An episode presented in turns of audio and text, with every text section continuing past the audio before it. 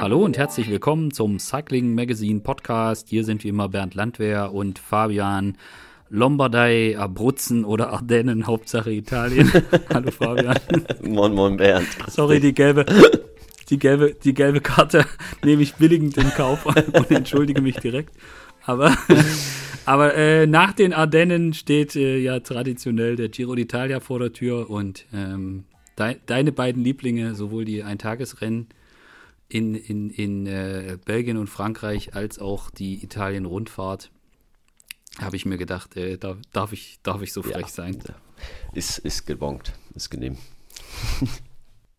ja, ich freue mich schon. Also es ähm, ja, ein großes Highlight haben wir natürlich vorher noch mit äh, Eschborn Frankfurt. Ähm, aber dann äh, freue ich mich wirklich auf den Giro dieses Jahr. Ja, spätestens jetzt ist geleakt, wann wir aufzeichnen.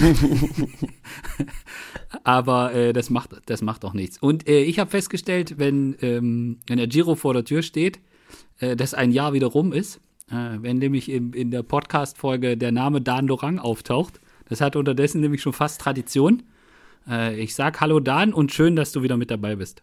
Hallo Bernd, hallo Fabian. Schön, dass ich bei dieser Tradition mitwirken darf. Ja, hi, Dan. Schön. Ja, das mit den, äh, mit den Wetten, die hier immer mal hin und wieder überall, äh, hin und wieder mal im Podcast platziert werden, das verschieben wir mal ähm, ganz nach hinten in dieser Podcast-Folge. Äh, wir steigen an der Stelle mal, mal relativ hart ein. Äh, würde ich vorschlagen beim Giro d'Italia, nämlich auch was so die Strecke und den Parcours anbetrifft. Und sonst haben wir es so gemacht, dass ich kurz die Strecke vorgestellt habe. Äh, damit breche ich jetzt etwas. Und zwar, ich stelle direkt eine Frage an Dan. Und zwar, euer ähm, sportlicher Leiter Enrico Gasparotto hat die in, ich weiß gar nicht, wo ich das gesehen habe, ich glaube in, in einem, in einem Team-Video äh, war das, hat er gesagt, der Giro d'Italia lässt sich relativ leicht einteilen. In den ersten Teil äh, für die ersten zwei Wochen mit den zwei Zeitfahren und dann die Schlusswoche mit den Bergen, wo die Entscheidung fällt. Äh, ist das du als äh, Performance-Chef bei euch im Team, äh, folgst du der Einteilung von Gaspar? Ja, ich muss sagen, ja, weil er hat es äh, sehr einfach ausgedrückt und äh, man muss, wenn man sich den Giro anschaut, wenn man sich das Profil anschaut, auch ähm, entsprechende Höhenmeter, dann natürlich die drei Zeitfahren und dann versucht, so eine Einteilung zu machen, dann äh, denke ich, hat er es äh, sehr, sehr gut getroffen. Also ähm, als der als der Parcours rauskam, ähm, dann ist macht man ja so, ein, so wie so ein Scan. Man geht einmal so drüber, schaut sich das mal an, guckt für mhm. welche Rennfahrertypen könnte es geeignet sein und äh, dann merkt man ganz schnell, okay, äh, da gibt es diese Zweiteilung und ähm, die Rundfahrer sind wieder gefragt mit den drei Zeitfahren. Äh, aber äh, es stehen einige Berge im Weg, so wie das beim Giro ja traditionell üblich ist. Und äh, von dem her gebe ich äh, Gaspar absolut recht. Bevor wir jetzt hier tatsächlich noch ins Detail einsteigen, äh, würde ich jetzt den, also wer, wer sich dafür interessiert, die ganzen äh, Profile und so weiter von unseren Hörern, gerne bei cyclingmagazine.de vorbeischauen. Äh, dort gibt es jede Etappe mit äh, Profil und Karte. Ähm, ich, bei dem Scannen, gleich als die Strecke vorgestellt worden ist, äh, ich fand es relativ bemerkenswert oder ich fand es sehr bemerkenswert, dass wir direkt einen Zeitfahren zum Auftakt haben und das ist auch kein Prolog, sondern das ist schon relativ lang. Und dann haben wir direkt am Ende der ersten Woche, also Etappe 9, ist dann ein langes, 30 Kilometer, mehr als 30 Kilometer äh, langes Zeitfahren, was komplett flach ist. Und äh, das finde ich, Giro, also grundsätzlich für eine Grand Tour in der heutigen Zeit, finde ich das doch sehr ungewöhnlich. Ähm, Fabian, wie siehst du das? Und dann anschließend von, würde ich von Dan dann ganz gerne wissen, heißt das mit so einem, mit so einer Konzentration von, von einem von Zeitfahrkilometern am Anfang, was heißt das für eine Vorbereitung? Mhm. Also ähm, ja, erstmal klar, klar, es ist, äh, ist so ein bisschen äh, brechen sie mit ihrer Tradition. Es sind ja wirklich also drei Zeitfahren und äh, ähm, da kommen schon, ähm, ja, 60 Kilometer sind das dann fast, ne? Äh, 55 irgendwie und dann das letzte vor allen Dingen dann noch mit im Bergzeitfahren, also berghoch. Ähm, da haben sie, glaube ich, einfach mal, ähm, wollen sie mal wieder was Neues ausprobieren. Ich meine, ähm, ich finde das ja immer ganz gut, wenn man, wenn man nicht in diese, diese gewohnten Muster fällt, sondern auch mal wieder probiert, da was, was Neues reinzubringen. Andererseits kann es natürlich auch sein, das ist ja je nachdem, ähm, welche Städte man drin haben will. So ein, so ein Zeitfahren ist natürlich auch für eine Stadt auch auch sehr interessant, wenn man nur eine Region haben will oder eine Stadt. Das ist natürlich alles wesentlich konzentrierter. Da spielen ja immer äh, mehrere Faktoren rein, ähm, warum jetzt ein Zeitfahren gemacht wird zum Beispiel oder, oder nur eine Etappe. Ähm, oder was ist nur eine Etappe, sondern eine Etappe. Ich meine, ein Zeitfahren an sich, man muss auch nicht so viel sperren. Ist vielleicht auch manchmal von Vorteil. Aber ich glaube, da kommt es hier nicht drauf an, sondern ähm, ja, man, man, man will einfach ähm, da mal wieder was anderes reinbringen und äh, das Rennen so ein bisschen unterteilen und nicht immer gleich ablaufen lassen wie in den Jahren zuvor. Mhm. Dann, was heißt das in, der, in Sachen Vorbereitung, wenn man gleich in den ersten neun Etappen zweimal relativ viele Einzelzeitfahrkilometer hat? Ähm, ich würde kurz was vorneweg sagen zu den, äh, wieso das Profil vielleicht auch so ist. Ähm, mhm. Einfach um ein bisschen mehr Spekulationen äh, hier anzutreiben. Sehr gerne. also meine Vermutung ist ja, dass man einen speziellen Rennfahrer hier an die Startlinie bekommen wollte. Und Ach was. du meinst den mit diesem weißen Trikot mit den, mit den bunten Ganz Ringen? genau, der gestern auch wieder geliefert hat, trotz weißer Hose. Ähm, es war ja sehr beeindruckend und ich glaube, das spielt natürlich schon auch ein bisschen eine Rolle, was ja auch ganz legitim ist. Wieso nicht? Es ist ja auch was ich vorher gesagt habe, es ist damit natürlich auch wirklich eine Rundfahrer, also für Rundfahrer wirklich ein Giro, wo eben auch das Zeitfahren eben mal nicht zu kurz kommt, eben auch das flache Zeitfahren, äh, was ja deutlich anders ist als jetzt ein reines Bergzeitfahren. Und was heißt das für die Vorbereitung? Also für die Vorbereitung heißt ja erstmal die Rennfahrer, die man nominiert, also vor allem die Kapitäne, äh, wird man sicherlich die aussuchen, die auch Zeitfahren eher als ihre Stärke bezeichnen, zumindest nicht als Schwäche. Ich denke, dass, äh, wenn man die drei Grand Tours anschaut, dann ist es ja mal am Anfang der Saison so, dass man erstmal die Profile abwartet und dann eben auch die Kapitäne festlegt.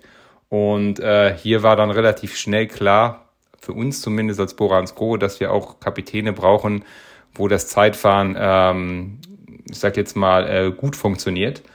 Und für die Vorbereitung heißt das natürlich, dass in jedem Trainingslager ähm, Zeitfahrräder dabei sind, dass zu Hause auf dem Zeitfahrrad trainiert wird. Also dass wirklich auch ein Schwerpunkt auf dieser Disziplin liegt, äh, was ja in der Vergangenheit beim Giro nicht immer der Fall war.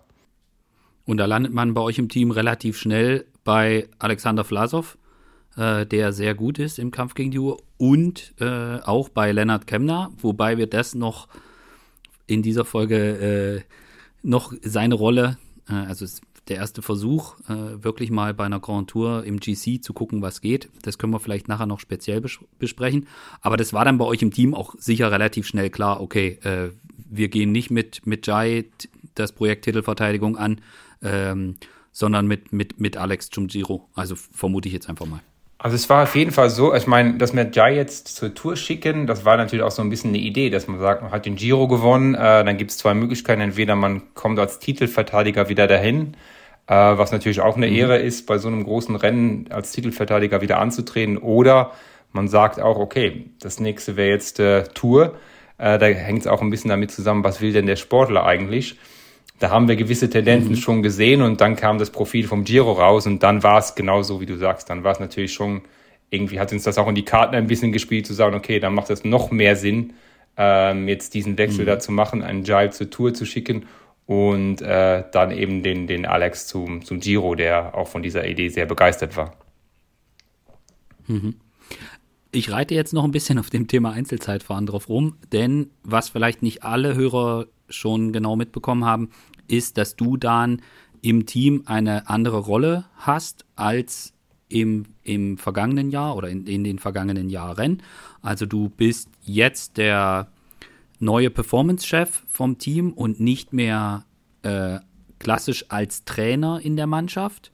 Und das bedeutet, und deswegen drauf rumreiten auf Einzelzeitfahren. Das bedeutet, dass viele Bereiche, was die Performance betrifft, äh, bei dir zusammenlaufen und damit beispielsweise auch das Thema äh, Aerodynamik und äh, Ausrüstung und so weiter, was äh, ja für das Zeitfahren sehr, sehr wichtig ist. Habe ich das so korrekt formuliert? Äh, ich würde sagen fast, weil das liegt aber daran, äh, dass es bei uns ein bisschen eine andere Aufteilung gibt, was dieses, ähm, diesen Performance-Bereich angeht. Ähm, also es stimmt absolut, ich trainiere jetzt selber keine Athleten mehr, äh, bin jetzt mehr für die ja, für den Performance-Bereich, vor allem für die Physiologie, also für alles, was mit der Physiologie zusammenhängt, verantwortlich, also sprich die Trainer, Physiotherapeuten, Ärzte, ähm, mit den Ernährungsberatern, mit den Köchen. Also das, sage ich mal, da habe ich am Ende den Hut auf, beziehungsweise da versuche ich dann die äh, jeweiligen Heads der Departments zu unterstützen und das zu koordinieren. Und beim Zeitfahren, ähm, da kommt dann die, äh, die zweite Person oder die, die zwei nächsten Personen ins Spiel. Einmal der Gerd Kodiak, der im Prinzip fürs Material an sich zuständig ist. Und dann natürlich äh, Rolf, Rolf Aldag, der neben seiner ähm, Head of Sport Director Funktion eben auch die Funktion hat im Bereich Material, wo er sehr viel Erfahrung hat, sein Wissen, äh, sage ich mal, ans Team weiterzugeben. Und das heißt, da haben wir eine Schnittstelle, was äh, Zeitfahren angeht, weil Zeitfahren heißt ja auf der einen Seite, die Physiologie muss passen. Äh, wenn ich jetzt eine Position auf dem Zeitfahrrad ändere, hat das auch einen äh, natürlichen Einfluss auf, wie viel Leistung, wie viel Watt kann ich in dieser äh, Position äh, auch produzieren. Ähm, das ist dann, äh, sage ich mal, mein Part. Und auf der anderen Seite natürlich auch, welches Material benutzen wir, welche Laufräder. Ähm, welchen, welche Lenker bauen wir drauf, ähm, um jetzt mal nur ein paar Themen zu nennen, welche Anzüge ziehen wir an. Und mhm. das ist dann wirklich der Bereich von, von Gerd und Rolf. Das ist vielleicht anders wie bei anderen Teams. Wir haben das ein bisschen getrennt, weil der Bereich Performance so groß ist und wir einfach denken, dass es auch sinnvoll ist, äh, dass man da mehrere Leute da involviert. Ah, täuscht mein Eindruck oder habt ihr, was das Thema Einzelzeitfahren oder Zeitfahren betrifft, in diesem Jahr im Vergleich zu den vergangenen Jahren einen Schritt nach vorne gemacht? Also rein, auch wenn man sich jetzt mal die Ergebnisse anschaut, ähm, bin ich froh sagen zu können, dass es so ist, dass da auf jeden Fall was passiert ist. Also dass wir uns ähm, verbessert haben, ähm, dass wir eben nochmal mehr den Fokus darauf gelegt haben, nicht jetzt wegen dem Giro, sondern weil wir in der Vergangenheit da schon ja, deutlich schwächer als die Konkurrenz waren. Und das, ich würde jetzt nicht sagen, wir haben eine Sache verändert, sondern jeder für seinen Bereich, mhm. das, was ich gerade aufgezählt habe, versucht herauszufinden, was können wir besser machen, wo können wir ansetzen. Natürlich auch die Rennfahrer nochmal mehr sensibilisiert, die Trainer, dass es auch im Training mehr Bedeutung kriegt. Und die ersten Früchte davon haben wir schon gesehen. Man muss natürlich immer weitermachen. Äh, Zeitfahren ist ja ein Bereich, da ist es ja nie, die Entwicklung ist ja nie vorbei äh, sondern es geht, geht da immer weiter. Manchmal geht es um, um Hundertstel und Zehntel, aber manchmal geht es wirklich auch um Sekunden. Ähm, und da darfst du natürlich dann auch nicht, äh, sag ich mal, zu sehr auf dem ins Hintertreffen geraten. Und das heißt, das ist so ein ongoing Project, würde ich sagen. Und, aber wir sind auf jeden Fall besser als letztes Jahr, definitiv. Okay, das klingt aber danach, als, als wenn es nach dir geht, darf man da ruhig noch weiter mehr dran arbeiten. Ja, aber ähm, absolut. Wie gesagt, das ähm, das eine ist natürlich, du musst auch, also es, es kann nicht jeder Zeit fahren. Das, das, das wissen wir ja auch, ähm, mhm. dass es da Unterschiede gibt. Ähm, das eine kommt natürlich übers Training. Also wenn man natürlich nie Zeitfahren trainiert, kann man auch nicht äh, davon ausgehen, dass man das gut kann.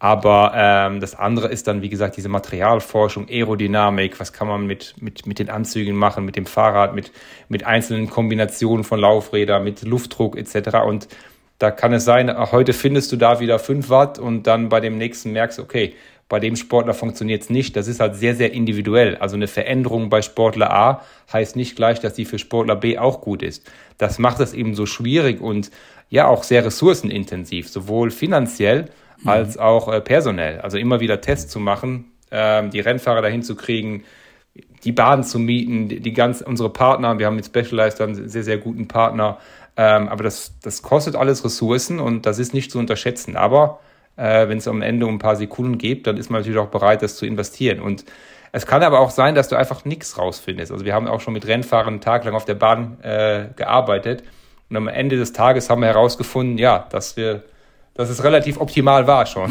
Okay. Und dann, dann ist es halt so. Aber da hat man die Gewissheit, ist ja mental auch nicht schlecht. Ja, genau, ganz genau, ja. Ähm, ich bin jetzt hier auf dem äh, Thema Zeitfahren so ein bisschen auch noch mehr drauf rumgeritten, weil vermutlich, und so ist zumindest meine, meine Einschätzung, wenn Remco jetzt dort am Start steht und wir haben direkt am Anfang das lange Zeitfahren und äh, dann haben wir auf Etappe 9 nochmal eins. Ähm, vermutlich, äh, wenn bei ihm alles nach Plan läuft und wir jetzt mal einfach mal ein bisschen in die Glaskugel reingucken, dann äh, kann man vielleicht davon ausgehen, dass er derjenige ist, der dann das rosa Trikot anhat und vielleicht sich sogar, oder das wäre vielleicht sein Matchplan, äh, dann einen Vorsprung hat, um dann hinterher das zu verteidigen. Wenn man sich allerdings dann, jetzt immer wieder bei der Zweiteilung, äh, sich die Schlusswoche anschaut, dann sieht man, dass die ja wirklich extrem schwer ist. Deswegen die Frage an dich, Dan, muss man jetzt schon bei der ersten Etappe in absoluter Top-Shape sein? Oder sagt man, naja gut, äh, so schwer wie die Schlusswoche wird, dann guckt mal lieber, dass man am Anfang versuchen einfach, nehmen vielleicht einen kleinen Rückstand in Kauf, aber versuchen dann eher so äh, in dem Bereich zu sein, okay, wir, wir heben uns noch was auf, wir wissen, was dann am Ende kommt. Wir dosieren etwas den Einsatz. Hm. Ja, das ist ähm, das Thema, das war ja auch schon im Podcast das eine oder andere Mal ja. und man liest ja auch sehr viel darüber, was passiert denn über so eine dreiwöchige Rundfahrt? Wie viel besser wird denn jemand? Oder ist es vielleicht so, du baust halt nicht so schnell ab ja. wie andere? Ähm, es, es gibt beide Phänomene, aber rein physiologisch muss man schon sagen, dass das, das Erste, was ich gesagt habe, also man, äh, oder das Zweite, sorry, dass man halt nicht so schnell abbaut, dass das eher das ist, äh, was bei den meisten wahrscheinlich zutrifft. Ähm, deshalb wäre ich jetzt vorsichtig zu sagen, okay, jemand kalkuliert und sagt, ich komme jetzt mit 95 Prozent dahin und dadurch, dass ich dann auf 100 Prozent in der dritten Woche bin, bin ich dann besser. Ähm, ich würde eher sagen, dass man versucht, optimal hinzukommen und dann aber nicht nervös wird, sage ich mal, über diese, äh, über diese ersten zwei Zeitfahren, wo sicherlich ein, äh, ein, ein Remco ähm, sehr viel in die Waagschale legen wird, weil das natürlich eine Riesenstärke von ihm ist. Und dann heißt es aber nicht, dass nach zwei Zeitfahren ähm, der Giro vorbei ist, sondern danach kann eben noch sehr, sehr, sehr, sehr viel passieren. Und vielleicht muss man einfach schauen, dass man etwas energiesparender mit seinen Ressourcen umgeht, äh, in, dieser, äh, in diesen ersten zwei Wochen, damit man dann eben diesen Matchplan in der dritten Woche angreifen zu können auch umsetzen kann. Das wird man sicherlich jetzt wenig in den Zeitfahren machen, weil ich kann mir jetzt nicht vorstellen, dass jemand sagt, ich fahre jetzt nur mit 95 Prozent des Zeitfahren, weil dann verliert er nicht nur 30 Sekunden, sondern vielleicht 1,30. Und äh, auch damit ist sicherlich nicht geholfen, weil ähm, das Ganze basiert ja, muss man auch sagen, auf der Vermutung, wo es äh, immer mal wieder gibt, äh, dass vielleicht äh, ein, ein Remco nicht so stark in der dritten Woche ist. Das ist aber eine Vermutung. Und ähm, ich würde lieber davon aus, also das ist sicherlich was, was man im Hinterkopf hat. Ähm, es gibt ja nicht nur Remco, ähm, es gibt Primo auch einen Roglic genau. zum Beispiel, genau. ähm, von dem her würde ich eher die Taktik wählen, dass man sagt, ja, okay, man versucht sicherlich in den ersten zwei Wochen keine Energie irgendwo zu verschwenden. Dass man sicherlich nicht versucht, okay, an einem Tag wird man im Zeitfahren, verliert man vielleicht was und das versucht man irgendwo da schon aufzuholen. Sondern ich glaube, das ist dann nachher das Geheimnis, dass man gesund, fit, frisch zum Start kommt, ein vernünftiges Zeitfahren abliefert und dann äh, mit seinen Energieressourcen haushaltet bis zur dritten Woche, wo man dann als vielleicht eher Bergfahrer ähm, versucht sicherlich seine Chance zu wahren und von einem vermeintlichen Rückstand dann wieder wettzumachen. Ihr habt es mal gemacht mit Emu, dass er lieber ausgeruht und nicht äh, schon im absoluten, ja, schon, schon im absoluten Rennmodus an den Start geht, eben um dann möglicherweise in der davon später zu profitieren. Das hat ja nicht geklappt, weil er gestürzt ist, aber ist das was Emu-spezifisches oder kann man das, kann man das mit einem Alex, Alex Vlasov oder Lennart Kemner, kann man das ähnlich machen? Und würde sich das mhm. anbieten? Genau, also ähm, was da dahinter steckt, ist, wenn du jetzt bei dem ersten Zeitfahren ähm, also nehmen wir mal an, ist, du willst da top, top, also es gibt nur dieses Zeitfahren, dann könnte es schon sein, oder es wäre jetzt, die ersten zwei Etappen wären jetzt die, die, die allerwichtigsten. Mhm. Dann gibt es schon Athleten, mit denen man dann sehr nah daran trainiert. Das wäre jetzt zum Beispiel ein äh, Emanuel Buchmann, das heißt, wo man noch relativ viel Belastung sogar vielleicht in der Woche vom Rennen macht. Mhm. Ähm, so, wenn man das, ähm, da gibt es aber auch Rennfahrertypen, die schickt man eher ganz frisch dahin. Aber jetzt in dem Fall Emo Buchmann, ähm, würde man das so machen, vielleicht bei einem ähm, äh, Lennart Kemner auch. So, wenn man jetzt sagt, okay, unser Ziel oder wir wissen, das ist ein Giro, der geht drei Wochen und in der dritten Woche, da wird es extrem wichtig sein, noch frisch genug zu sein, dann wird man das sicherlich anders machen. Dann wird man halt nicht so nah rangehen, sondern eher versuchen, was ich gerade gesagt habe, mit mhm. einer 100% gesund, mit einer gewissen Frische dahin zu gehen. Und da kann es schon sein, dass ein Sportler berichtet in den ersten zwei Etappen, boah, irgendwie, das läuft hier noch nicht so rund. Ähm, und dann darf man halt nicht nervös werden. Das kann eben passieren. Und ähm, das ist sicherlich eine Strategie, äh, die wir ja auch ins Auge fassen werden, ja. Mhm. Apropos Strategie, an die, jetzt mal die Frage an dich, Fabian. Ich meine, wenn da alle wissen, da kommt Remco und so wie der gerade knattert im Zeitfahren, wird er den anderen vermutlich beide Zeitfahren zusammen 1,30 aufbrummen. Das wäre wenig. Könnte mir vorstellen, dass das deutlich über zwei Minuten sind. Ähm, jetzt bezogen auf Roglic muss man mal gucken, aber wenn es bei ihm normal läuft, sagen, äh, ja. muss man mal gucken, wenn es bei ihm normal läuft, kann es auch mehr sein. Also das muss man sich halt anschauen. Aber heißt es dann für die anderen Mannschaften, dass die sagen, naja gut, die Zeitfahren müssen wir irgendwie überlegen, äh, überleben, aber dann gucken wir uns halt mal ein paar andere Ekeletappen an, äh, wo es vielleicht ein bisschen wellig ist und äh, versuchen dort mal mit vielleicht was Überraschendem ihn in die Bredouille zu bringen und wir warten gar nicht bis auf Woche drei.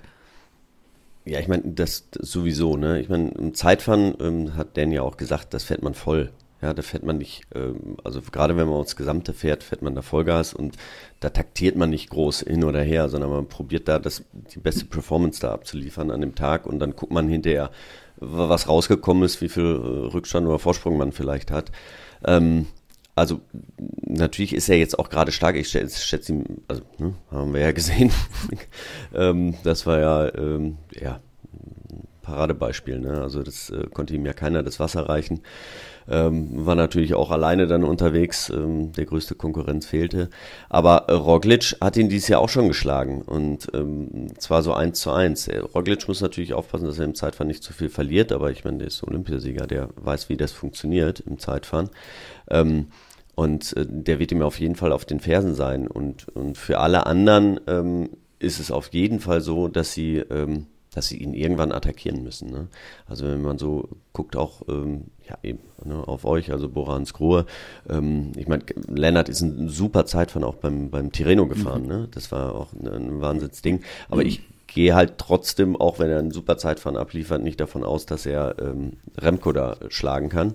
Ähm, deswegen, wenn man irgendwann dann vor ihm sein will, muss man ihn äh, auf den anderen Etappen ähm, attackieren und auch ne, Ineos Grenadiers, äh, Tao Gegenhardt ist super drauf gewesen. Äh, Garen Thomas wird man mal sehen. Ähm, ähm, Uran, äh, die, die ganzen Ben Healy super gefahren. Die Jungs, die müssen ihn auf jeden Fall auf anderen Etappen unter Druck bringen. Und ich glaube, dass sie alle so ein bisschen auf die, auf die, kann ich mir vorstellen, erstmal abwarten und alles auf die dritte äh, Woche setzen, weil da haben wir schon Remco gesehen, ähm, das eine oder andere Mal, dass er da Probleme hatte. Jetzt beim, bei der Vuelta war er extrem stark, aber äh, ich glaube, da muss man so ein bisschen, oder spekulieren viele drauf, weil jetzt am Anfang, ähm, wo will man da hin? Also da glaube ich nicht, dass man, äh, dass man ihn da, da so krass distanzieren kann. Mhm, mh. äh, über die dritte Woche reden wir gleich noch detaillierter dann ist es so, wenn man gerade im Kopf hat, man will vielleicht in der dritten Woche angreifen. Also so wie ihr das letztes Jahr gemacht habt, das war ja nahezu perfekt. Also es war ja nicht nur äh, am, am in, auf den letzten Etappen, sondern auch äh, zwischendrin habt ihr, habt ihr einmal das Feld komplett auseinandergefahren bei der, bei der legendären äh, ich habe vergessen, in welchen Zielort es ging, aber wo, wo, es noch die Schlussrunde gab und ihr einfach das Feld da schon mal komplett zerlegt habt. Ähm, ist es so, dass mit dem Parcours und mit dem, was dann, ähm, was bis zur dritten Woche dann passiert, ist es vielleicht auch so, dass ihr sagt, es ist äh, besonders wichtig, dass die Mannschaft nicht jetzt noch einen Sprinter mitzunehmen oder so, sondern dass die Mannschaft tatsächlich da ist, um die den Leader, die Leader, wenn man jetzt mal neben Alex Vlasov auch Leonard Kemner mit einschließt, da wirklich zu beschützen und zu sagen, wir können wir es uns einfach da auch nicht erlauben, jetzt irgendwie noch einen endschnellen Mann oder sowas mitzunehmen, sondern wir fokussieren uns wie im vergangenen Jahr wirklich komplett aufs GC und das brauchen wir auch, weil wenn man möglichst sparsam bis in die dritte Woche kommen will bei diesem Parcours, dann äh, ist die Mannschaft ja extrem wichtig.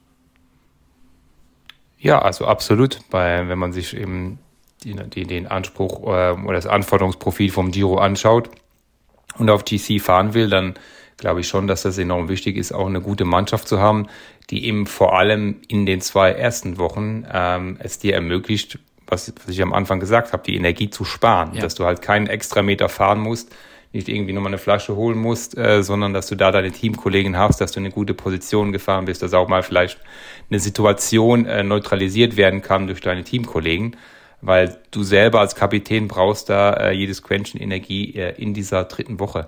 Also und daher ist es, glaube ich, ganz schwierig mit einer gemischten Mannschaft das zu erreichen. Und ähm, daher war es auch für uns klar zu sagen, nee, äh, wir wollen wie letztes Jahr auch wieder eine, eine reine Mannschaft, eine Mannschaft, die rein auf ähm, GC ausgelegt ist und die einfach unsere Kapitäne da optimal unterstützen kann.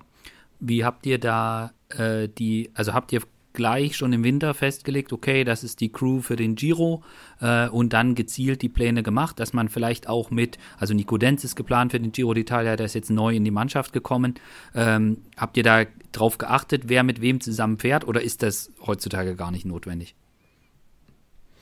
Mm, wir haben da eine, erstmal eine ähnliche Herangehensweise gehabt wie im äh, letzten Jahr.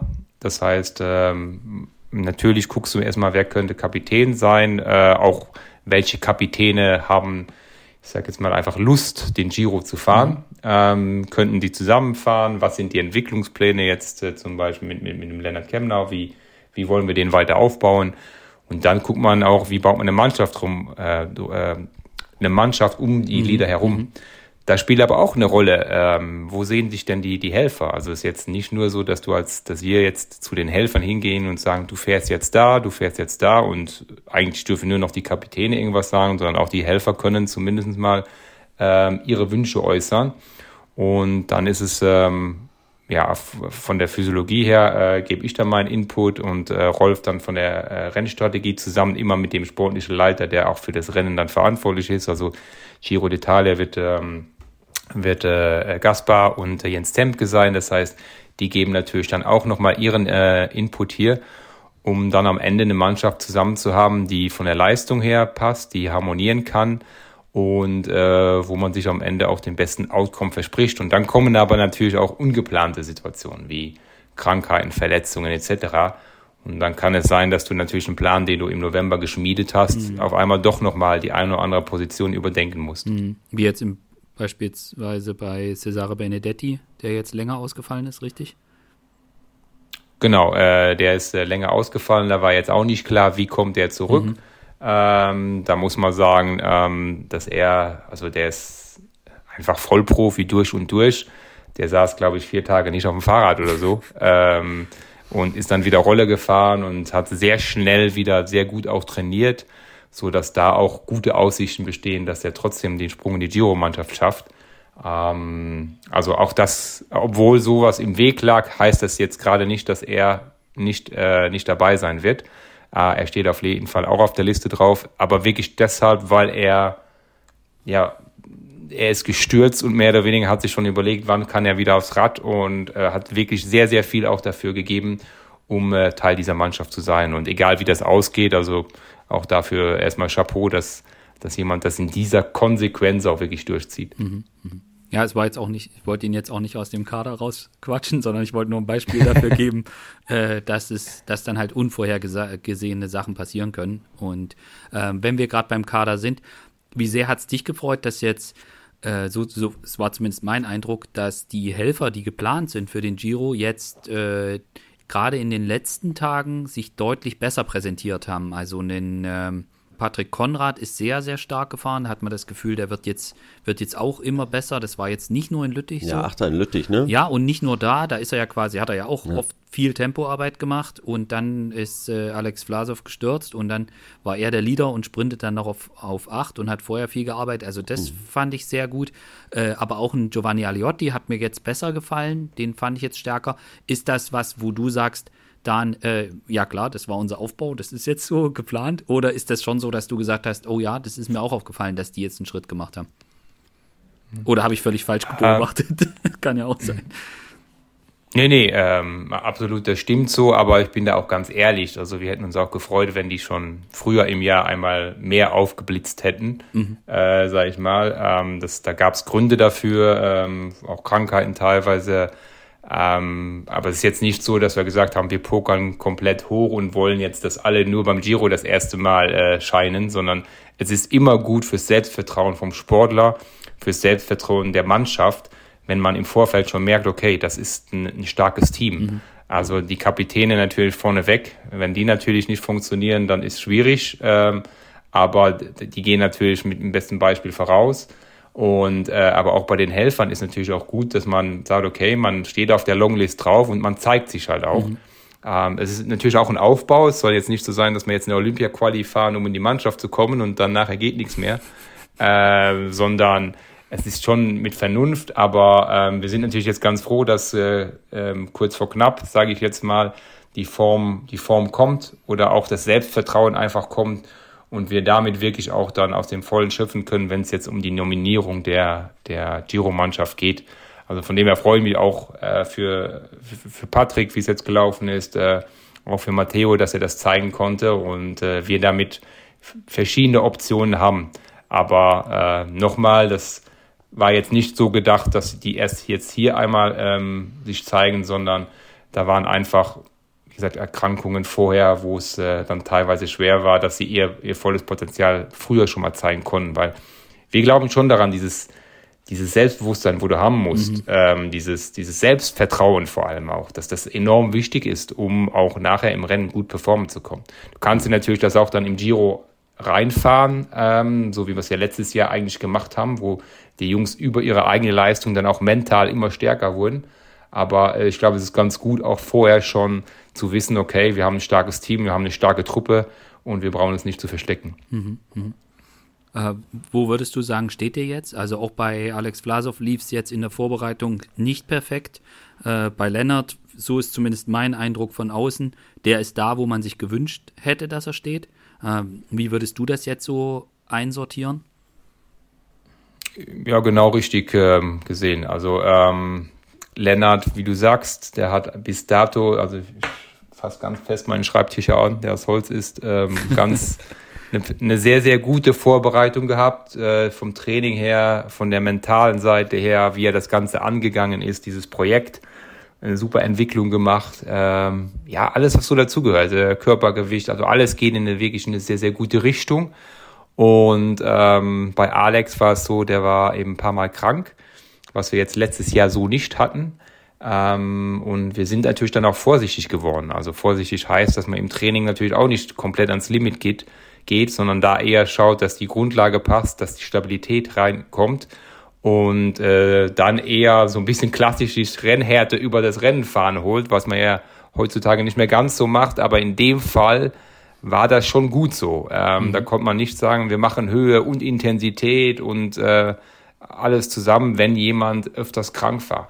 Und daher habe ich aber auch ähm, vollstes Vertrauen da in, in, in die Leistungsfähigkeit von Alex, dass er genau noch auf diesem Weg ist. Also er ist noch nicht am Top angekommen. Mhm. Und bei ihm, glaube ich, kann das genauso funktionieren, dass man dann zum Giro kommt und dann kommt auf einmal nochmal dieses Extra, äh, weil er eben noch nicht so viel Spezifik in seinem Training bis dato hatte. Ja. Und ähm, das ist auch ein Unterschied in der Vorbereitung zu einem Lennart, äh, die wir da sehen werden. Und äh, ganz spannend sicherlich, wie sich das dann nachher über drei Wochen im Rennen äußert. Das heißt, wenn ich das jetzt hier so ganz laienhaft von meinem Fernsehgerät beobachte, dass äh, Alex Vlasov sich immer sich so bewegt hat wie die letzten Jahre oder das letzte Jahr auch und sehr selbstbewusst und sehr gut in Position gefahren ist, aber dann immer so der der letzte Kick hatte man das Gefühl, die, die, die Spritzigkeit, wenn es dann wenn es dann am Ende äh, drum ging, dass das fehlte, kann, wäre eine äh, möglicherweise äh, an dieser spezifischen Trainingsgeschichte dranhängend. Kann man das so, kann, kann, man das so? Genau, das kann man so sagen. Ja, ja, genau. Also das ist, kommt nicht von ungefähr. Also okay. ähm, da gab es schon eine, eine, ähm, einen anderen Ablauf wie im letzten Jahr. Und ähm, wir gehen aber, also unser Plan ist es natürlich, dass es auf den Giro keinen Einfluss hat aber wir da einfach etwas vorsichtiger jetzt waren.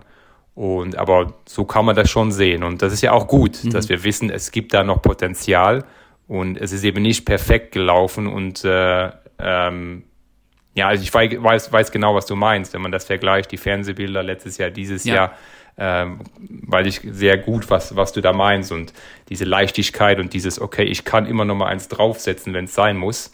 Ähm, dass diese Leichtigkeit sieht man jetzt gerade so nicht, aber wir sind da guter Dinge, dass wir auch da wieder hinkommen. Mhm, mh, mh. Ja, und, und dennoch fährt er mit, also er ist gefühlt immer da, wo er sein muss, so was so Position und so betrifft. Und äh, das ja auch mit, äh, mit Teamkollegen. Ich glaube, das ist auch, glaube ich, ganz wichtig, dass man, dass da so ein so eine Selbstverständlichkeit drin ist. Ich meine, Fabian, du hast das jahrelang erlebt, gerade bei Grand Tours äh, und auch beim Giro, dass es enorm wichtig ist, dass man von dem, dass man die Bereitschaft mitbringt, dass man auch äh, sagt, nee, komm her, Leute, ich will das jetzt, äh, ich will das jetzt hier machen, ich will das jetzt hier biegen und mhm. eben nicht irgendwo selbst zweifelt, weil ich glaube, dann, dann wird es schwierig, oder? Ja, auf jeden Fall. Ne? Also deswegen, das, was Dan auch sagte, ist, was, was schon immer, oder was, was nie schlecht ist, wenn man vorher schon mal ein Ergebnis eingefahren ist. Mhm. ähm, also natürlich kann das äh, in der Vorbereitung auch gut sein, dass man dann nicht, äh, nicht vorher überpaced ne? und nicht sagt, ja, ich muss jetzt irgendwie drei Wochen vorher schon mal ein Ergebnis fahren und, und ähm, dann, dann schwebt man auf dieser Welle und überzieht vielleicht und, und ist dann hinten raus ähm, dann zum, zum Giro halt platter. Aber äh, für den Kopf ist es grund, grundsätzlich gut, aber ähm, ja, man muss, man muss hochmotiviert äh, an die Sache drangehen. Ne? Ich meine, da ist ja auch jeder individuell auch äh, so ein bisschen anders. Ja, der eine, der, der, der braucht einfach ein paar Rennen vorher, der andere ähm, hat auch lieber vielleicht ein bisschen Ruhe und, und kann sich da ein bisschen besser drauf konzentrieren. Ich weiß nicht, wenn ich so den Alexander Vlasov, ich kenne ihn wirklich nicht, aber wenn ich ihn von außen sehe, ist er, er ist sehr ruhiger und sehr, ihm bringt ja auch nichts aus der Ruhe. Auch wenn er stürzt, er bleibt dann drauf und äh, er fährt dann bis zum Schluss weiter. Er bricht dann eigentlich nie so richtig ein. Ne? Ich glaube, er ist einer, der ist im, im Kopf extrem stark, ähm, was verdammt gut ist für so eine Grand Tour ganz sicher, auch, auch äh, hinten raus. Ähm, was ihm da, da natürlich fehlt, ist so ein bisschen die, diese Spritzigkeit, ne? dass, er, ähm, dass er vielleicht mal ja, in, ins Volle geht und auch, äh, auch attackieren geht. Ähm, er fährt schon immer sehr clever und er kann, und das ist seine Stärke, glaube ich, sehr lange äh, an seinem Limit immer fahren, aber nie drüber hinaus. Das wird er nicht machen. Ne? Mhm.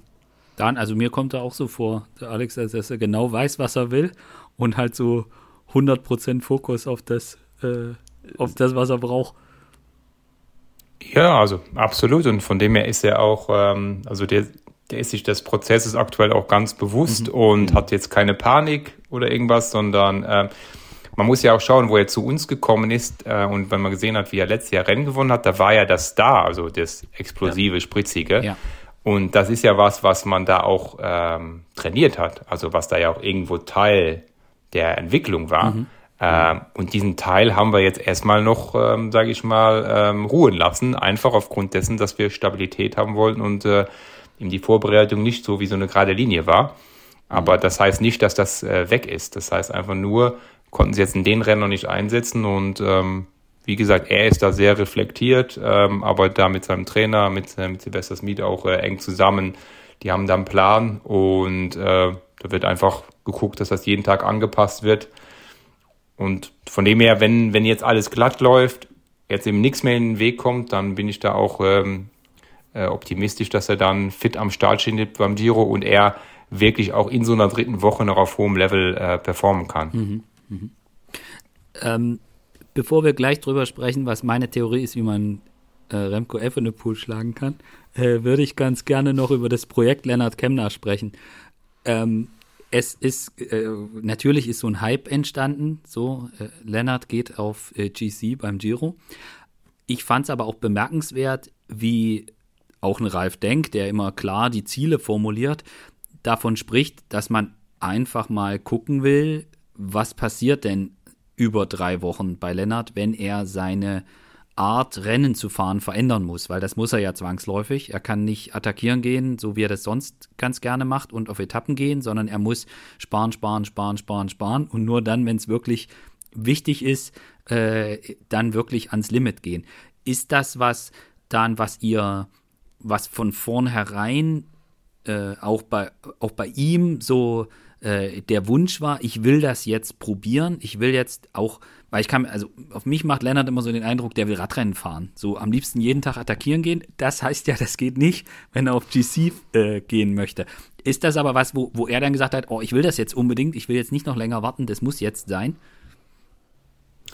Äh, ja, absolut, weil ähm, also wir als Team wären auch mit Lennart Kemmler glücklich gewesen, wenn er weiter so gefahren wäre, wie er gefahren ist. Mhm. Also sprich auf Etappenjagd geht, spektakulär fährt ähm, viele, viele Fernsehminuten hat, wenn er, in der, wenn er vorne rausfährt. Ähm, also einfach dieses Aggressive, mhm. das, ähm, was wir ja auch wirklich verändern wollten, äh, jetzt auch, äh, äh, wo Rolf dazugekommen ist. Also im Prinzip würde das ja eins zu eins passen. Aber er selber hat den Wunsch geäußert, diesen, diesen Schritt zu machen. oder diesen Versuch, wie auch Ralf gesagt hat, diesen Versuch zu starten, kann es GC fahren, weil er hat es ja nicht mal auf einer Woche gemacht bis dato, also bis dieses Jahr. Mhm. Und ähm, er will das probieren. Ähm, und in dem Moment, wo er uns das gesagt hat, haben wir, sind wir unseren Weg mit Lennart konsequent weitergegangen. Und der Weg hieß bis dato, ihn zu unterstützen, wo wir können. Ähm, weil wir an ihn glauben als Rennfahrer, unabhängig davon, was seine Zielstellung ist. Und haben gesagt, okay, dann gehen wir dieses Projekt an. Aber ähm, mit einem Weg, den wir auch gut finden. Also eben jetzt, wir wären jetzt nicht übermütig und sagen, Leonard Kemner, deutscher Fahrer, Tour de France, auf jeden Fall, das ist es. Wenn du schon GC, dann richtig. Mhm. Ähm, also jetzt nicht falsch verstehen, Giro ist auch richtig, aber einfach, bei, wir wissen es alle, bei der Tour ist einfach vor allem medial nochmal eine ja. ganz, ganz andere Nummer. Und wir haben gesagt, lass uns das doch beim Giro probieren. Ähm, und eben auch in der Konstellation, wo du einen starken äh, Kapitän, ähm, also du als Zweiter und dann einen starken ersten Kapitän an deiner Seite hast, wo ihr gemeinsam als Team dann um ein gutes Ergebnis fahren könnt. Und dann sehen wir einfach bei drei, in drei Wochen, wie es dir geht und äh, werden sehr viel lernen über diese Zeit in dieser Zeit und vielleicht auch richtungsweisend für die Zukunft eine Information bekommen, wie geht's mit Leonard Kemnert wei weiter. Mhm. Und ähm, das heißt, man hat sich gemeinsam auf dieses Projekt geeinigt und er hat es jetzt in letzter Konsequenz bis zum heutigen Tage auch umgesetzt, ähm, war jetzt äh, schon das zweite Mal in der Höhe, ähm, hat jetzt bei einwöchigen Rundfahrten zweimal gezeigt, ähm, dass das durchaus ein realistisches Ziel auch ist. Mhm. Ähm, merkt auch, dass es natürlich ein anderes Rennenfahren ist als, als, als sonst. Mhm. Ähm, aber ich finde jetzt zum Beispiel bei Tour of the Alps, da hat man ja gesehen, dass dieser Renninstinkt natürlich auch da mal helfen kann. Mhm. Ähm, das war ja, äh, er konnte ganz genau abschätzen, wie kann ich hier noch was bewirken ähm, und trifft dann im richtigen Moment die richtige Entscheidung.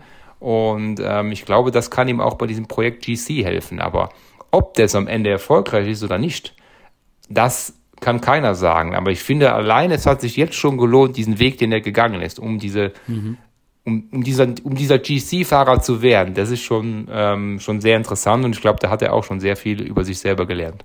Mhm. mhm. Ja, und ich meine, es, äh, man hat ja gesehen, welche Klasse er besitzt. Wenn er sagt, GC ist nichts für mich, äh, dann stehen ihm ja auch äh, eine ganze Menge andere Dinge offen. Absolut, genau. Und man da muss auch vorsichtig sein, der eine das eine ist auch nicht besser als das andere. Ja. Also ähm, sollte das aus irgendeinem Grund, sollte er nach dem Giro sagen, boah, nee, irgendwie, das ist nicht meins, dann ist das ja nicht schlecht, sondern nee. dann mhm. hat er so viele Möglichkeiten als Rennfahrer. Ähm, und dann war es aber trotzdem gut, es mal versucht zu haben. Mhm. Weil sonst wird ja das, das hat er ja auch selber gesagt, sonst wird er sein ganzes Rennfahrerleben oder vor allem auch danach sich sagen, na hätte ich doch das mal versucht. Und äh, jetzt macht er diesen Versuch und nach dem Giro kann man dann wieder schauen, wie geht's weiter. Mhm. Ja, ich denke auch, es ist so langsam, ich meine, wir haben, oder viele Fans haben sich das natürlich auch erhofft, dass er das irgendwann wirklich mal macht, weil rein auf dem Papier, er ist ein super Zeitfahrer, er kann unfassbar gut klettern, äh, er ist auch in der dritten Woche, das haben wir ja auch äh, beim Giro auch gesehen, auch bei der Tour schon, äh, wie oft er da in der Spitzengruppe ist. Ne? Das kannst du ja nur, wenn du dann noch, noch fit bist. Also er hat alles, was man eigentlich braucht, um ein Grand Tour-Fahrer zu sein, bringt er ja mit, ne? Und deswegen ist das ja im Grunde genommen die, die Konsequenz, dass er es dann auch irgendwann mal probieren muss, ne?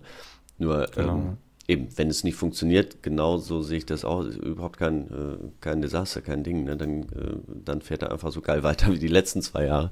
Oder, ne? Und, und äh, attackiert und gewinnt, äh, gewinnt Etappen.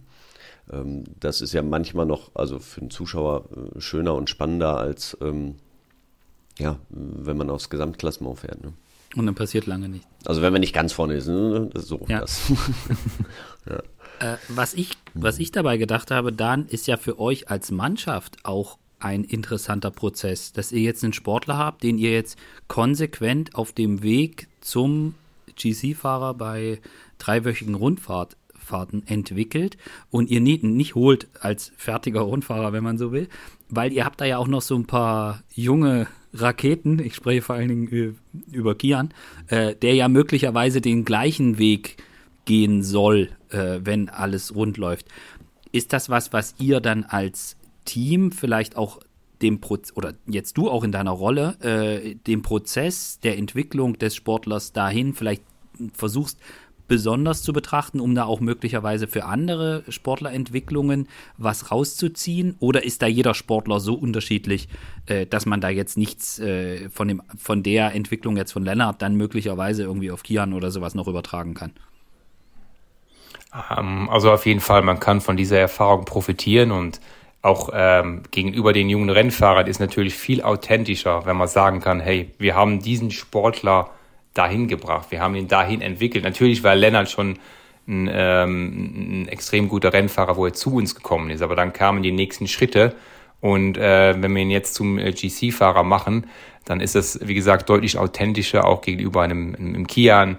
Äh, ich meine, wir haben es mit dem ähm, ähm, Emanuel Buchmann auch gemacht. Ich meine, immerhin war es Vierter bei der Tour de France, ähm, wo man einfach gesehen hat, das Team kann Fahrer entwickeln oder ähm, die Entwicklung, wo wir halt hatten mit, mit einem Pascal Ackermann, mit Sam Bennett, mit ähm, äh, auch mit Max, äh, wie er zu uns gekommen ist und dann weitergegangen ist. Also diese Entwicklungen, die sind für uns als Team natürlich sehr, sehr wichtig, um auf der anderen Seite einfach auch authentisch zu sein. Und die Erfahrung, die du da sammelst, natürlich kannst du nicht alles eins zu eins übertragen aber du kannst schon sehr viel da mitnehmen und auch einfach gucken, was hat sich bewährt ähm, und wo, wo hat man vielleicht Energie rein investiert, wo es ja vielleicht unnötig war.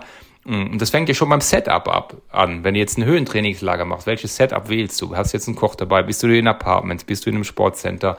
Äh, mit Familie, ohne Familie und, und was auch mhm. immer. Also solche Dinge, die du natürlich dann, ähm, da kannst du dir tausend Gedanken machen und es kommt nachher doch anders. Und wenn du die aber da schon mal mitgemacht hast, dann kannst du aus diesen Erfahrungen natürlich profitieren. Und wir sind jetzt als Bora Hans Grohe im siebten Jahr, sage ich mal, und da gibt es immer noch äh, viel zu lernen und äh, viel zu äh, optimieren. Von dem her sehe ich das genauso, dass man halt diesen Prozess mit begleitet und ähm, da auf diesem Weg jeder Beteiligte, sei es sportliche Leitung, sei es Performance-Team, Trainer, äh, auch, auch viel mitnehmen kann. Mhm. Hm. Wenn man das jetzt so betrachtet und ihr geht, äh, also es ist ja so, dass Alex Vlasov ist der Kapitän und Lennart ist das Projekt, der beschützte Fahrer oder wie auch immer man das nennen, nennen möchte. Ähm, es ist natürlich so, dass man renntechnisch in eine Situation kommt, wo man den Helfer, also wo, wo aus dem beschützten Fahrer oder dem Co-Kapitän der Helfer wird, dass er sich da komplett ähm, unterordnen muss und vielleicht auch seine eigenen Chancen gegenüber dem, dem Kapitän, äh, also er muss dann für den Kapitän arbeiten und seine eigenen Chancen begraben. Ist das was, wo ihr, was ihr in diesem, in diesem, ihr sprecht mit dem Sportler über die Rollen, ihr legt das alles fest, spricht man da über Szenarien in so einer Mannschaft und sagt dann, okay, pass mal auf, Lennart, wenn das halt ist bei Etappe 13, hat Alex irgendein Problem, dann ähm, musst du ihm dein Rad geben oder du musst ihn dann wieder in die Gruppe fahren? Oder ist das heute eine Selbstverständlichkeit, die da einfach drin ist, äh, dass man über sowas gar nicht reden muss, wenn man jemanden wie in Alex Vlasov im Team hat, der ja schon auch bei der Tour de France gezeigt hat, äh, dass er ganz, ganz weit vorne landen kann? Also ich glaube, wir haben da eine Konstellation, wo das in beide Richtungen funktionieren kann. Also sei es jetzt ein, ich meine, du kannst ja auch einen Sturz oder irgendwas mhm. haben, aber sei es jetzt ein Alex, ähm, der für einen Lenny fahren könnte oder auch umgedreht. Ich glaube, die haben so viel Respekt füreinander, ähm, dass das, äh, also ich hab, hätte keine Zweifel daran, dass das äh, funktioniert. Ähm, sicherlich, wenn dieser Punkt kommt, ähm, dann braucht es natürlich diesen mentalen Switch, also zu merken, oh, ich bin jetzt nicht mehr derjenige ähm, und ich bin jetzt halt, äh, sage ich mal, der Edelhelfer. Mm, da äh, habe ich aber auch äh, in die Sportler Vertrauen, aber vor allem auch in die sportliche Leitung vor Ort Vertrauen, dass, die, sie, dass sie diesen mentalen Switch mitbegleiten werden. Aber, und wir glauben einfach, dass das eben in dieser Konstellation klappen kann, weil eben da viel Respekt zusammen ist. Die waren auch gemeinsam im Trainingslager, die kennen sich, die sind jetzt Rennen zusammengefahren. Also ich glaube, die, ich glaube, dass das wird funktionieren. Ich glaube aber auch wenig, oder ich glaube nicht daran, dass es so viel Sinn macht, das zu sehr im Detail vorher zu besprechen.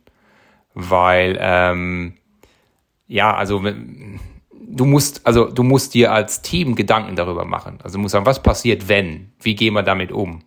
Aber äh, erstmal glaube ich, dass die Sportler selber in der Situation sein müssen, dass sie daran glauben, dass sie die Fähigkeit haben. Erstmal in dieser positiven Stimmung und dann musst du auf die Situation reagieren. Es gibt sicherlich vielleicht aus der Psychologie auch ähm, andere Taktiken, dass man sich auch mal mit der anderen Situation auseinandersetzen muss. Ähm, da kann jetzt, ich glaube, das ist sehr individuell, wie man damit umgeht. Aber ich glaube jetzt nicht, dass, ähm, dass sich jetzt ein Alex oder ein Lenny zu sehr Gedanken damit oder zu viel Energie darin investieren, zu überlegen, was ist denn, wenn, wenn jetzt der andere besser ist oder was ist denn, wenn ich jetzt stürze oder was oder sowas, sondern erstmal voller Fokus, bestmögliche Konzentration und Vorbereitung auf den Giro. Und dann ist es ja auch ein Giro, auch mit den, mit, mit den Zeitfahren etc., da passiert ja auch schon viel automatisch. Ja. Also, wo man dann auch einfach sehen muss, okay, gut, das ist jetzt die, die, die Hierarchie, die Hackordnung. Ähm, und äh, wenn das kleine Abstände sind, wird man sicherlich sehr lange damit warten müssen. Mhm. Aber es kann halt alles passieren, ein schlechter Tag äh, und, und schon äh, kann alles kippen. Aber ähm, die Mannschaft ist so zusammengesetzt, dass wir denken, dass egal was passiert, sie das auffangen können. Mhm, mh. Ich, ja, ich denke auch, ne, eben macht euch ja nicht, äh, man sollte sich nicht vorher mit irgendwelchen Eventualitäten äh, befassen oder irgendwelche Szenarien durchspielen, ähm, die, äh, die irgendwie negativ sein könnten. Ne? Und da sagen muss, ja, in dem Falle muss ich dir das Rad geben, in dem Falle du. Äh, es kommt ja hinterher sowieso anders. Ähm, es ist ja nie so, wie man es wie man's wirklich im, im Detail dann plant. Und äh, wie du gesagt hast, wenn man eine funktionierende Mannschaft hat und die Kapitäne auch und auch alle anderen sich untereinander verstehen, dann ist das für einen Fahrer ähm, die absolute Selbstverständlichkeit, ähm, dass, wenn man schlechter ist, äh, seinem Kapitän das Rad gibt oder ihn dann unterstützt. Ne? Ganz genau, ähm, ja. Und, und, und so ist das, so sucht ihr ja auch die Fahrer aus und äh, nur so, äh, ja, so habt ihr auch den, äh, den Giro letztes Jahr gewonnen. Mhm. Macht Sinn, vielleicht einen Berghelfer in den ersten anderthalb Wochen zu schonen, ganz bewusst, damit er in der dritten Woche noch da sein kann? Ähm, da würde ich jetzt gar nicht zu viel sagen. so. Wir machen uns da schon unsere Gedanken, wie wir so fahren Vierte müssen sollten. Okay, alles klar. alles klar. Äh, genau.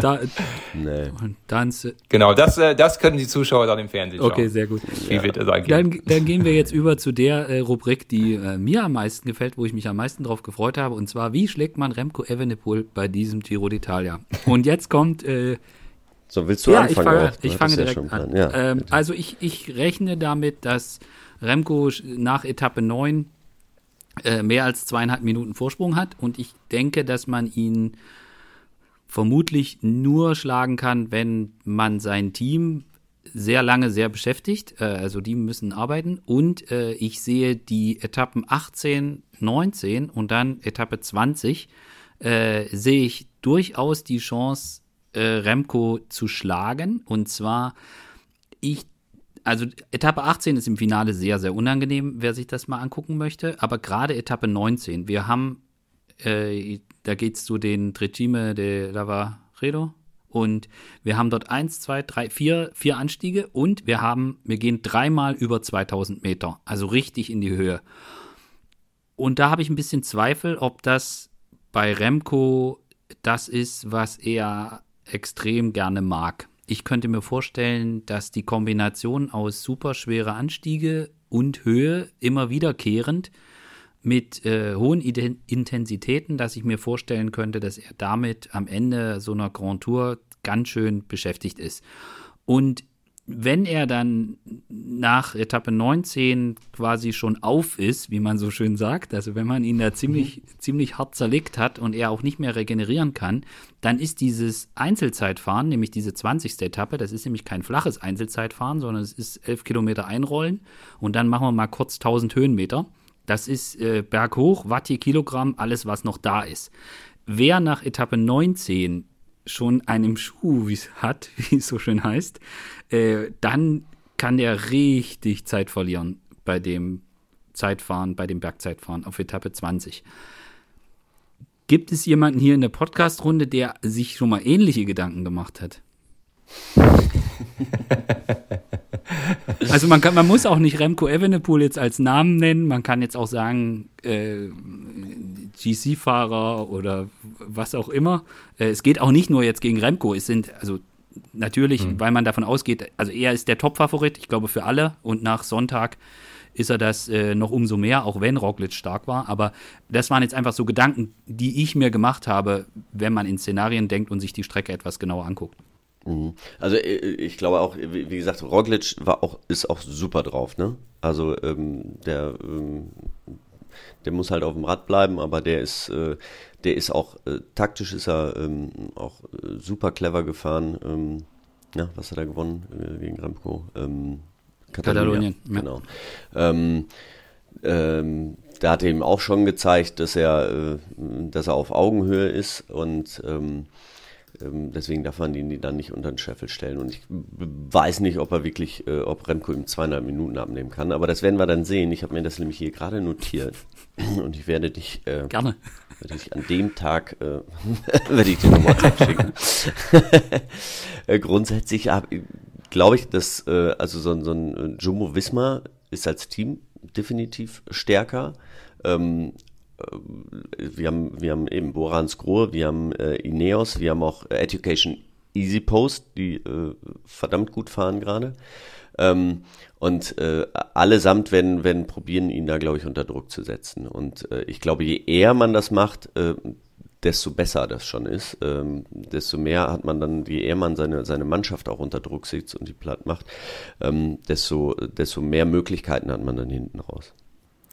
Ja, ich denke, also nur kurz auch von meiner Seite. Ich glaube, prinzipiell für, das gilt für alle GC-Fahrer, aber vor allem für, ähm, wenn, wenn man sich das anschaut als, als Bergfahrer und nicht so guter Zeitfahrer und man schaut auf das andere Pendant, also auf die sehr guten Zeitfahrer, mhm. die, die auch gute Bergfahrer sind, aber ähm, wo es vielleicht nochmal, wo man vielleicht eine Chance hat. Ich glaube, dann muss einfach das Ziel sein, dass man eben, was ich ja auch ja, insgesamt gesagt habe, dass man möglichst viel Energie auch in dieser, in dieser letzten Woche hat.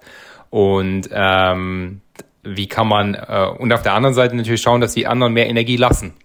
Und äh, das kann ich halt, ihr habt es beide gesagt, natürlich über solche Taktiken machen, dass eine Mannschaft mehr arbeiten muss, dass man ihn selber unter Druck setzt, ähm, weil das summiert sich einfach auf. Also wenn man sich das jetzt äh, vorstellt, du verbrauchst einfach Energie Tag für Tag für Tag für Tag und irgendwann, ähm, und wenn du immer so ein bisschen in diesen, äh, sag ich mal, in dieses Ro Glas vom roten Bereich reingehst, irgendwann regenerierst du halt nicht mehr so gut. Und sei es jetzt, weil du auch in der Höhe bist, sei es aber auch, weil du immer wieder dahin musstest. Und es geht dann nicht. Und dann kommt auf einmal der Tag und da macht's halt äh, Knack. Und dann äh, kann, das kann bei diesem Zeitfahren dann sein und dann geht das auf einmal ruckzuck, dann werden es auf einmal Riesenabstände. Also von dem her die Strategie ähm, ist sicherlich, ähm, sicherlich gut. Das setzt aber auch voraus, dass es dir besser ergeht. Also, dass du halt nicht in diese Situation kommst, weil es ist ja so leicht gesagt, aber du musst ja, ja auch voll fahren bei dem Zeitfahren, dass du nicht ganz jenseits von Gut und Böse bist. Du musst auch schaffen, energiespannt da durchzukommen. Das Einzige, was, was natürlich vielleicht ein Nachteil von einem Roglic oder von einem Remco ist, ist, dass sie einfach so die absoluten Favoriten sind, würde ich sagen. Das heißt, dass so innerlich sich irgendwie so eine Allianz schon irgendwo auftut. So, ja, die müssen erstmal und jetzt gucken wir erstmal, dass sie halt damit kämpfen müssen. Also das kann natürlich schon sein, wenn du so, so jetzt auch nach dem Rennen jetzt am Sonntag, wenn du so dominierst, äh, dass dann alle anderen erstmal sagen, boah, äh, ja, dann. Fahr du mal. Genau, fahr du mal oder lass mal deine Mannschaft fahren und dann schau mhm. mal. Das ist, glaube ich, so der ein, ein, kleiner Nachteil in dieser Situation, die du äh, oder in dieser exponierten Situation.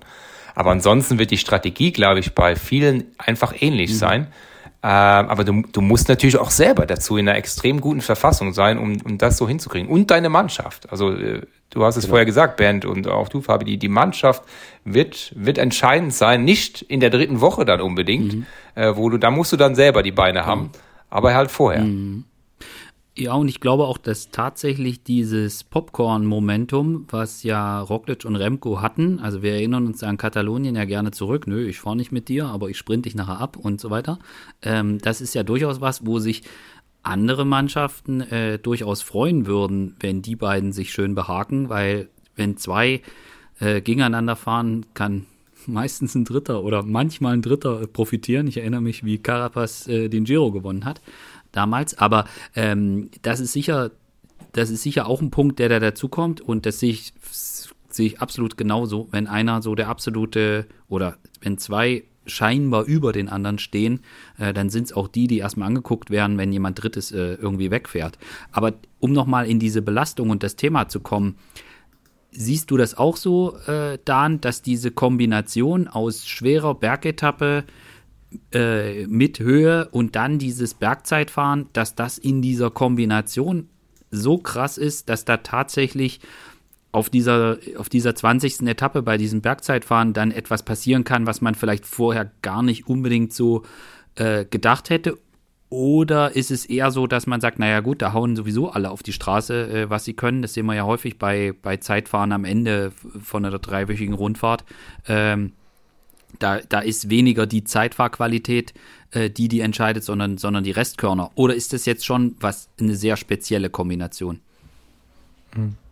Na, die Kombination ist schon, ähm, also immer wenn du halt Höhen hast, ähm, du hast es vorher äh, perfekt gesagt, Höhen über 2000 Meter, das hatten wir da auch bei, ähm, bei der Tour das ein oder andere Mal schon, wo wir drüber mhm. geredet haben, ist jemand wie Bernal damals mhm. äh, im Vorteil gegenüber äh, Emo zum Beispiel, da kann ich mich erinnern, dass wir diese Diskussion ja. geführt haben. Ja. Ähm, also das ist natürlich, da kommt, also sagen wir so, ab 15, 1600 Meter, da ist es schon, wird es immer schwieriger zu regenerieren, da wird die Belastung immer höher, da kommt es ein bisschen aber auch darauf an, wie ist es für dich persönlich? Und ähm, Remco war schon, ich glaube, dieses Jahr öfters in der Höhe. Mhm. Ähm, ich glaube, die haben da auch schon einen Fokus drauf gesetzt. Ähm, auch, also auch da im Team ist es klar, okay, da äh, müssen wir vorbereitet sein. Das ist das eine. Äh, und dann ist es, glaube ich, ganz schwer äh, ähm, zu kalkulieren, wo kommt dieser Knackpunkt. Aber der, es kann auch zum Beispiel schlechtes Wetter werden. Also das ist bei einer dieser Etappen ist schlechtes Wetter, kalt, es kostet dich mehr Energie und dann kommt dieser Knackpunkt schon früher. Ansonsten, ja, durchaus bei diesem Zeitfahren, wo du ja wirklich tief gehen musst, also mhm. wirklich äh, 1000 Höhenmeter berghoch nochmal alles geben musst. Ja, wenn du da vorher dich äh, immer wieder leer gefahren bist und einfach nicht mehr erholst über Nacht, dann, dann verlierst du an so einem Berg natürlich relativ schnell sehr viel Zeit. Mhm. Und, ähm, und dann bist du halt alleine. Weißt du, kannst dich ja nicht irgendwo noch an ein Hinterrad naja, klemmen, mal, ja, ja. sondern du fährst alleine. Ja. Und das ist für den Kopf nochmal deutlich härter, als wenn du dann nochmal jemanden siehst und sagst, okay, da jetzt äh, äh, kämpfe ich mich da nochmal ran oder bleib einfach da dran und nochmal um die nächste äh, Kurve. Na, das hast du da nicht. Da bist du mit dir allein und wenn du schlechte Beine hast, hast du halt einfach schlechte Beine. Und dann kommt auch kein Teamkollege mehr, der hilft. Und von dem her kann das schon passieren, ja. Aber es ist diese Kombination Höhenmeter, es ist diese Kombination mit in der Höhe. Ähm, und dann kommen da diese individuellen Unterschiede, wo es, also wo du, äh, du kannst was dafür machen, du kannst die Höhe etc. trainieren, aber auch nur bedingt. Das mhm. sehen wir auch bei den Sportlern. Bei einigen kannst du es perfekt machen und trotzdem ähm, haben sie mehr damit zu kämpfen als Sportler, die von Haus aus in die Höhe gehen und nach zwei, drei Tagen sagen, ja, pff, eigentlich merke ich nicht so viel. Also mhm. Das, da kommen diese individuellen Unter. Und ich weiß es eben, also aus der Erfahrung kann man ein bisschen gucken, dass es bei Remco vielleicht so der Fall ist. Aber jetzt zu sagen, wie viel Prozent mehr Probleme hat er als jemand anders, das ist natürlich schwer. Ja, ja. Das auf jeden Fall gibt es da auf der, beim Zeitfahren gibt es keinen Quäl dich, du Sau-Moment. Ja, da muss jeder alleine. aber das ist ja eigentlich perfekt für Alex Vlasov. Also alle sind im Eimer, ich bin eigentlich schon mausetot, aber zur Not drücke ich jetzt das Ding hier mit dem Kopf nach oben. Äh, das ist ja eigentlich sein, seine absolute äh, Kernkompetenz. Absolut. Gibt's, kann man Punkt dahinter machen, ja. also ähm, er wird immer in der Lage sein, und das ist wirklich ein Phänomen, immer das rauszuholen, was halt da drin ist. Also wenn man da irgendwie sehen könnte, okay, jetzt da war noch was drin in der mentalen Batterie, also der wird die vollkommen ausschöpfen mhm. und äh, kann das extrem gut und vielleicht hilft es in dem Moment, ja. Gut, das heißt, jetzt haben wir ja schön gesagt, Leute, bis wir, wir hoffen, dass es spannend bleibt bis zum bis zum letzten Tag oder zumindest bis zum vorletzten Abend. Ähm, ja, äh, dass äh, ich ich bin tatsächlich, ich hoffe, dass wir, dass möglichst viele von den GC-Jungs tatsächlich auch bis in die letzte Woche kommen. Da, ne, ein, zwei äh, erwischt es ja meistens immer vorher und ich wünsche mir, dass das dies Jahr nach Möglichkeit äh, nicht passiert äh, und dass wir dann tatsächlich auch mal gucken können, wer denn vielleicht neben, neben Remco und und, äh, und Roglic dann da und äh, natürlich auch Vlasov und Lenny und äh, ein Tao gegen Hart, der jetzt sehr, sehr stark geworden ist. Bei Garen Thomas, glaube ich, also ich hatte das Gefühl bei Garen Thomas, ich weiß nicht, Fabian, wie du das gesehen hast, aber ich hatte das Gefühl, der fährt im Moment noch komplett nach Trainingsplan. Äh, der, ja. also für mich sah das so aus, als hätte er ein richtig krasses Bein dran, aber er hat noch gar nicht, nee, nee, ich muss jetzt noch nicht. Äh, Giro ist dann erst im Mai. Äh, so war mein Eindruck. Ich weiß nicht, Fabian, wen du da noch jetzt so auf deiner Liste hast, aber äh, also gerade bei G und Tau bin ich auch mal gespannt, wie die das dann einsortieren. Ja, Tau ist super gefahren und G ist halt äh, voll für ihn gefahren. Ne? Also das war, ähm, der hat, der hat null eigene Ambitionen gehabt bisher und ist wirklich nach seinem Plan gefahren, hat ihm da unterstützt bis zum geht nicht mehr und ähm, der ist nicht schlecht drauf, äh, keine Frage. Ob es dann nach ganz vorne reicht, müssen wir sehen, aber auch, auch letztes Jahr ne, hatte er ja auch, ich meine, mit Platz 3 bei, bei der, ähm, Tour, bei der ja. Tour, da war er wirklich der, ähm, der Beste von den anderen beiden. Ne? Also die beiden waren vorne weg und, und er war der Beste der, des, vom Rest. Ne? Und ähm, so wie er jetzt wieder, ich meine, er ist immer sehr locker, ne? mhm. ist ein cooler Typ. Aber ähm, da, da, ich glaube, er hat auch noch Luft nach oben. Mhm. Ja, und, und ähm, ja, welche Mannschaft interessant ist, ist auf jeden Fall noch äh, EF Education Easy Post. Carsi hat plötzlich auch ähm, wieder ein Bein, ja. Äh, ja, Carsi hat, ne, Ben Healy fährt äh, wahnsinnig stark, ja. ja. Das ist wirklich der, ähm, immer wenn der losgefahren ist jetzt bei den Ardennenklassen, da dachte ich so, ja, der geht gleich ein. Der, der ist über dem Limit und, und, und der bricht gleich ein. Und dann ist er doch so stark. Ne? Ähm, da bin ich mal gespannt, wie das so, so sich über drei Wochen auswirkt. Ich glaube, die Mannschaft ist sehr schwer einzuschätzen, äh, für wen es dann wirklich hinterher ähm, so richtig geht. Ne? Und die werden immer auf Attacke gehen. Und die fahren ja irgendwie alle schnell. Also das ganze Team EF fährt ja, ja dies Jahr genau. schnell. Ich meine, da kommt dann, also irgendwie äh, Sep ist Dan bestimmt auch schon aufgefallen. Ja, Cepeda fährt auch. Also äh, dann, definitiv, definitiv. Ja.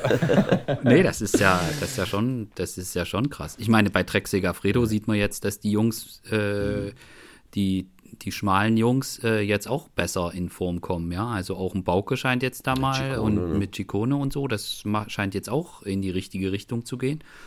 Ähm, also darf man durch, durchaus mal gespannt sein. Auch was jetzt ein Team wie UAE macht, äh, bin ich auch mal gespannt, wie die genau nominieren, wie das dann, wie die das Rennen genau angehen. Ähm, darf man auch gespannt sein. Ja, aber ich glaube, Joao Almeida, ne, ist, Der ist, glaube ich, gesetzt. Ist, ne, gesetzt. Äh, Jay Vine bin ich auch mal äh, gespannt drauf. Mhm, genau, ja. Ja, ähm, das ist ja auch noch so ein bisschen ähm, so eine Wundertüte für, für mich, ne? Weil der, ähm, also was er da in Down Under da abgefackelt hat, war schon, schon großartig und ähm, das eine oder andere Rennen, also der hat schon ähm, ein Riesenpotenzial. Ja, er hat ja jetzt auch gesagt, dass ihm das nichts macht. Er kann sich sehr gut ohne Rennen vorbereiten äh, und im, gut als mhm. Ex-Zwifter glaubt man ihm das sofort. äh, aber äh, bei ihm bin ich tatsächlich auch gespannt, wie er damit umgeht, wenn er nehmen wir mal an, er kann sich da relativ gut behaupten, wie er dann damit auch umgeht. Also dieses, diese Fähigkeit dann auch sowohl fahrerisch, also ist ja nicht nur Swift gefahren, er ist ja früher schon Straßenrennen gefahren, bevor er da bei Swift äh, Weltklasse war. Ähm, aber das, das ist schon was, wo man sagen muss, okay, äh, wie gut kommt er da jetzt mit Energiesparen dann vielleicht auch so durch drei Wochen? Also das ist auch, wie du sagst, Wundertüte, Fabian. Äh, das ist tatsächlich so, dass man da mal, mal gucken muss, was das bedeutet. Aber dass der Bock stark schon gefahren ist dieses Jahr, ja, auch letztes Jahr auch schon, aber jetzt äh, offenbar noch mehr, das ist definitiv so. Und ähm, was wir ja auch noch nicht wissen, ist, ne, Dan hat es vorhin angesprochen, so Wetter, da kann auch mal schlecht Wetter sein und so. Ähm, da gibt es ja dann auch den einen oder anderen Fahrer, der dann plötzlich, äh, der dann plötzlich da äh, stärker ist als andere. Ja, das ist ja auch so ein Thema. Ich meine, mhm. Jack Hague zum Beispiel fährt auch extrem stark im Moment. Ähm, genau, ja. So, äh, also da gibt es schon, da gibt's schon so ein, so ein paar äh, abseits der, äh, der beiden ganz großen sage ich jetzt mal. Aber äh, da, mhm. Dan, da kann ich dir noch die Frage stellen. Ich weiß, du, wenn man dich danach fragt, ja, womit bist du zufrieden am Ende und so weiter, du sagst dann äh, meistens als Antwort, äh, das Maximum, was man leisten kann, das soll es werden. Ähm, ich vermute mal, das ist jetzt auch, das ist jetzt auch die Antwort, äh, wenn ich dich jetzt danach frage, was du dir äh, erhoffst für den Giro.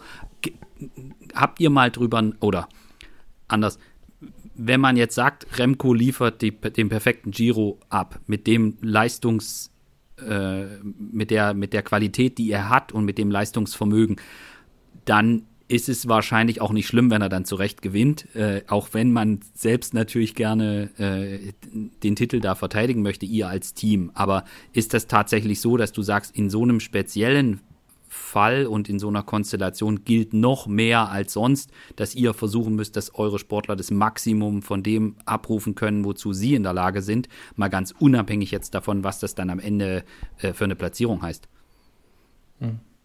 Ja, äh, ich, ich glaube, da kommen jetzt ein paar Sachen zusammen. Das eine ist, äh, man, das steht halt auf dem Papier, äh, wir sind da Titelverteidiger. Ähm, wir haben eben vor zwei Jahren gesagt, okay, wir wollen dieses ähm, Grand Tour-Thema angehen.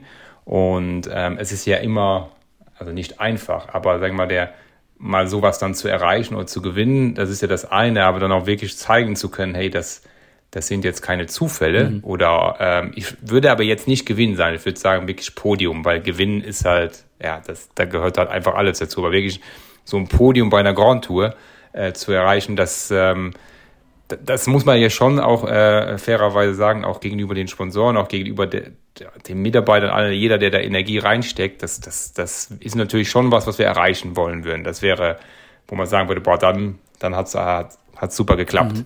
Mhm. Mhm. Ähm, wenn es am Ende ein Platz 5 ist, äh, dann hängt es halt immer davon ab, ähm, ja, wie ist das, äh, wie ist das, wie ist es zustande gekommen? Mhm. Also nehmen wir jetzt mal an, Lennart Kemmler fährt einen Platz 5, äh, LGC, erste Grand Tour, äh, muss man sagen, boah, Chapeau, sehr wahrscheinlich Wahnsinn, sehr viel richtig gelaufen, Wahnsinn.